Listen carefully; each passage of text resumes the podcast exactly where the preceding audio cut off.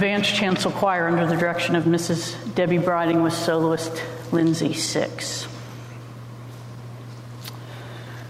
Scripture today um, is from the book of Ephesians, the fifth chapter, starting at the eighth verse. For once you were darkness, but now in the Lord you are light. Live as children of the light, for the fruit of the light is found in all that is good and right and true, to find out what is pleasing to the Lord. Take no part in the unfruitful works of darkness, but instead expose them. For it is shameful even to mention what such people do secretly. But even exposed by the light, but everything exposed by the light becomes visible. For everything that becomes visible is light. Therefore it says, Sleep or awake, rise from the dead, and Christ will shine on you.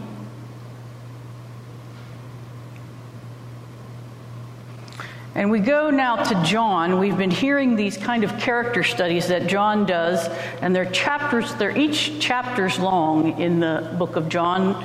The first one we encountered was Nicodemus in third chapter, then the woman at the well in the fourth, and now in the ninth chapter, the first 41 verses, we hear the story of the man born blind. As Jesus walked along, he saw a man blind from birth. Jesus' disciples asked him, Rabbi, who sinned that this, this man or his parents, that he was born blind?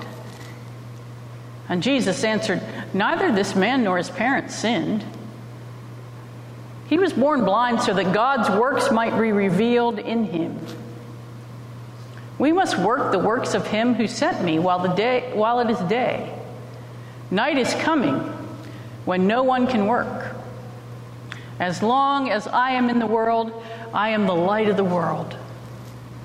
And when Jesus said this, he spat on the ground and made mud with the saliva and spread the mud on the man's eyes, saying, Go wash in the pool of Siloam, which means sent. And then he went and washed and came back able to see. The neighbors and those who had seen him before as a beggar began to ask, Is this not the man who used to sit and beg? And some were saying, It is he. And others were saying, No, but it is someone like him. And he kept saying, I am the man. But they kept asking him, Then how were your eyes opened?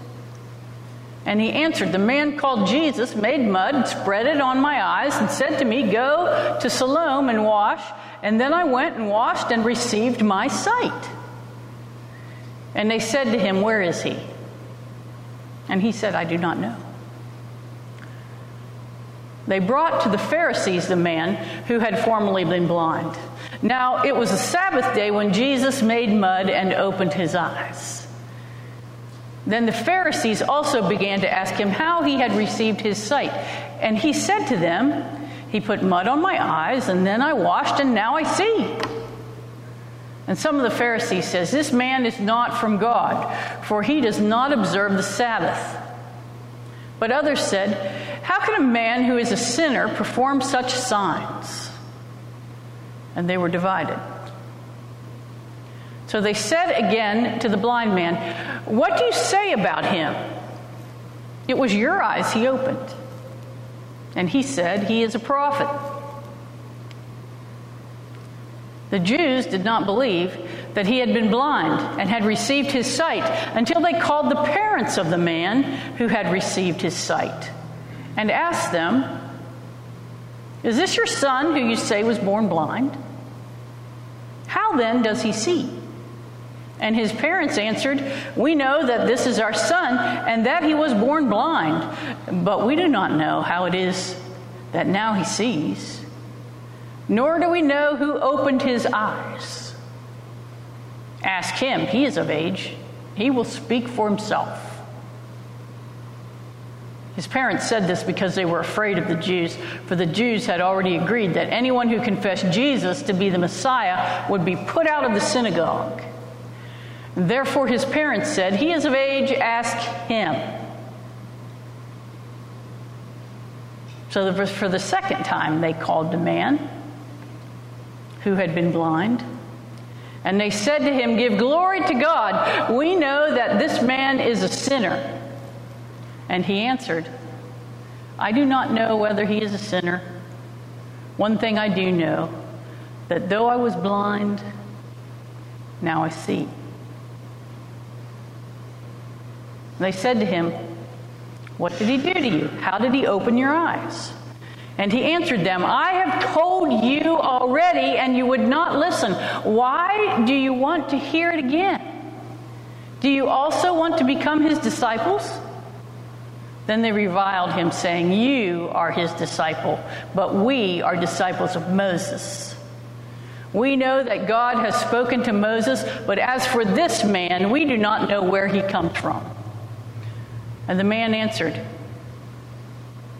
Here is an astonishing thing. You do not know where he comes from, and yet he opened my eyes. We know that God does not listen to sinners, but He does listen to one who worships Him and obeys His will. Never since the world began has it been heard that anyone opened the eyes of a person born blind. If this man were not from God, he could do nothing. They answered him, You were born entirely in sins, and are you trying to teach us? and they drove him out. Jesus heard that he, they had driven him out. And when he found him, he said, Do you believe in the Son of Man? And he answered, And who is he, sir? Tell me so that I may believe in him. And Jesus said to him, You have seen him, and the one speaking with you is he. And he said, Lord, I believe. And he worshiped him. Jesus said, I came into the world, into this world for judgment, so that those who do not see may see, and those who do see may become blind. Some of the Pharisees near him heard this and said to him, Surely we are not blind, are we? And Jesus said to them,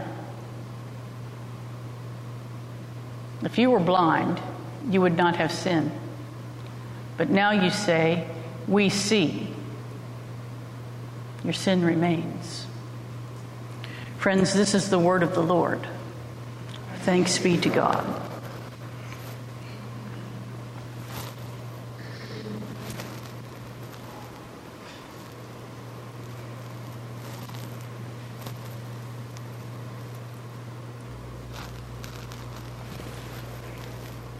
So, whose fault is it? Who is responsible? Who is the one to blame? Reasonable questions when things go wrong. And Jesus' disciples are primed. They see a man who was born blind. Somebody must have done something to make this guy blind. Something bad has happened, and surely somebody has to be held responsible for it. Who is to blame? Who's responsible? To whom can we point a finger? Jesus, this man born blind, who, who did this? Was it him or was his parents? And note very carefully, in this whole long, took me five and a half minutes to read this, 41 verse text, Jesus never bites on the question who's responsible. Never one time does he offer an answer.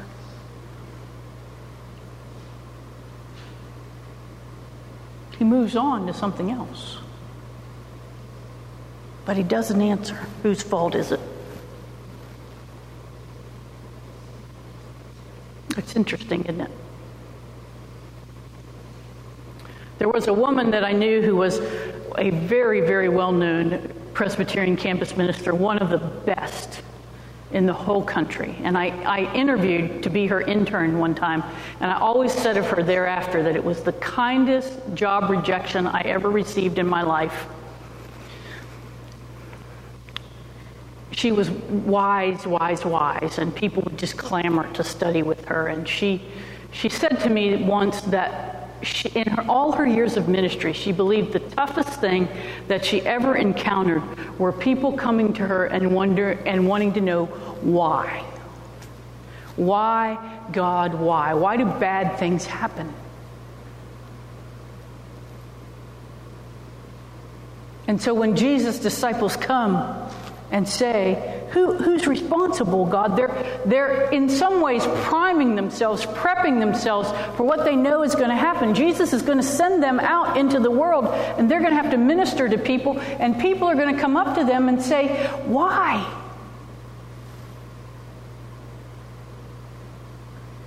A primary barrier that happens between people and the belief they might have in God is this notion that bad things happen. And we need in our spirits someone to blame.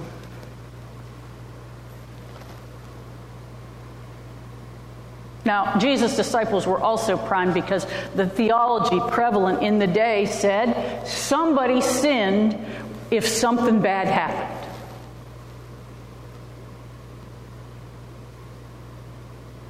It either the man, his parents, community he lived in. Somebody, once again, has to be to blame.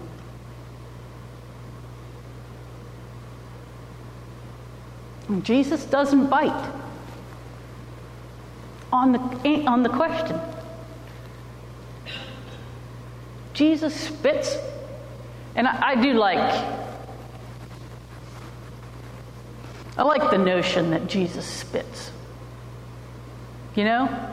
Sometimes we make Jesus to be so high and mighty and divine and all of this stuff, and Jesus was all of that. But Jesus was also fully human, so Jesus spits.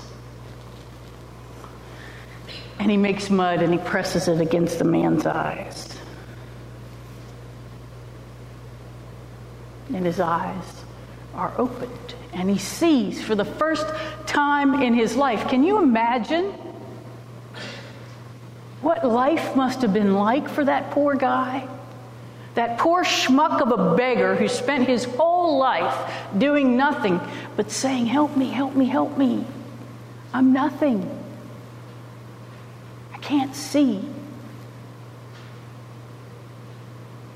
I can't work, I can't do anything but sit here and beg. And all of a sudden, his eyes are open and he can see the color blue, the birds in the sky, the glory of God's creation.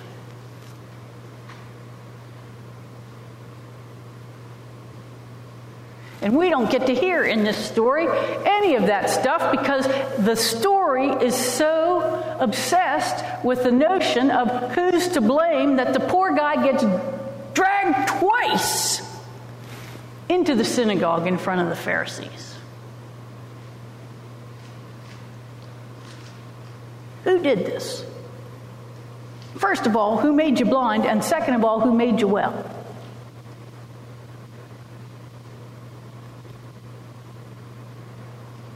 Now, note something important in this text. They don't bring the man into the synagogue with anybody. the first time he goes in and tells them what's happened. And they go, okay. That's weird. Let's find somebody who can tell us what really happened. So they call for his parents. Now, parents, a lot of people in this room are parents. If you had a child who was disabled, born blind, sat in the street and begged day to day, and all of a sudden they could see, wouldn't you want to know that? Wouldn't you be jumping up and down celebrating every little thing that your child could see finally? Remember, the church organist in the church I was in in Nebraska talked about when she was 12 years old, she got reading glasses for the first time. And they were driving home from the ophthalmologist's office, and she looked and she realized that the green blobs that they were passing were trees, and that those green things on the green on the, the green blobs had these little green things on them called leaves because her vision had been so bad previously that she couldn't even see leaves on a tree.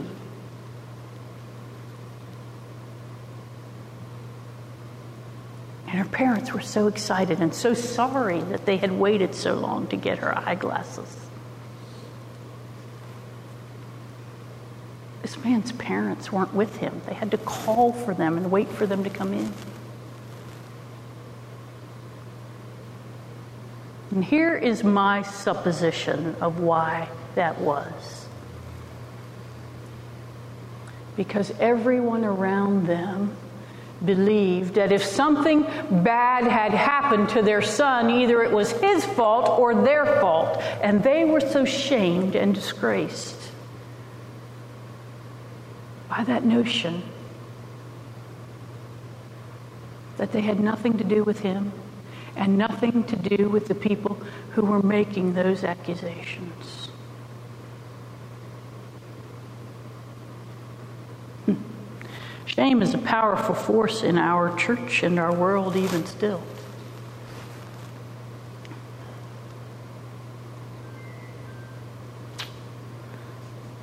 Ask any survivor of sexual assault. There's a whole phase they go through, but the phase starts out with it was obviously my fault. It progresses to maybe it was his fault. Okay, I wasn't to blame, but somebody was. If we get it right as we work with them, they get to a point where they realize maybe they weren't responsible.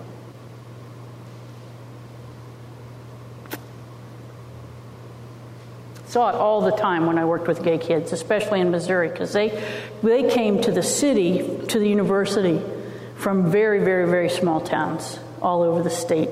And Missouri, when I was working there, was plenty backward state. And these kids had been shamed beyond belief from their parents, from their schools, from their communities, from their churches. Whose fault is it that I'm not like everybody else?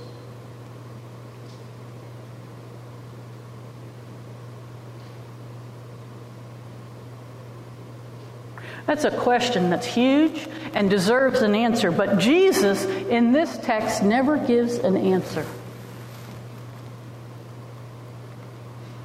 Jesus in this text just offers healing and hope.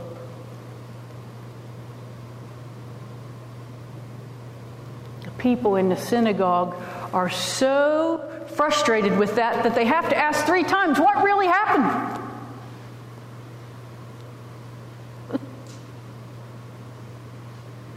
And yet Jesus heals. Jesus offers his very best to those people.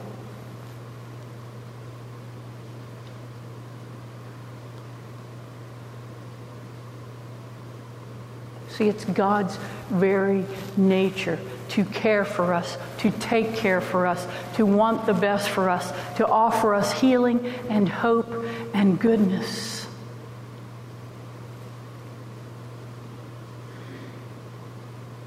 And while it's important to figure out who's to blame and what we can do about it and who's responsible, because only if we come to that point can we confess our sins and find greater wholeness with God through forgiveness. First and foremost, we must first and foremost we must remember that God wants what is best for us.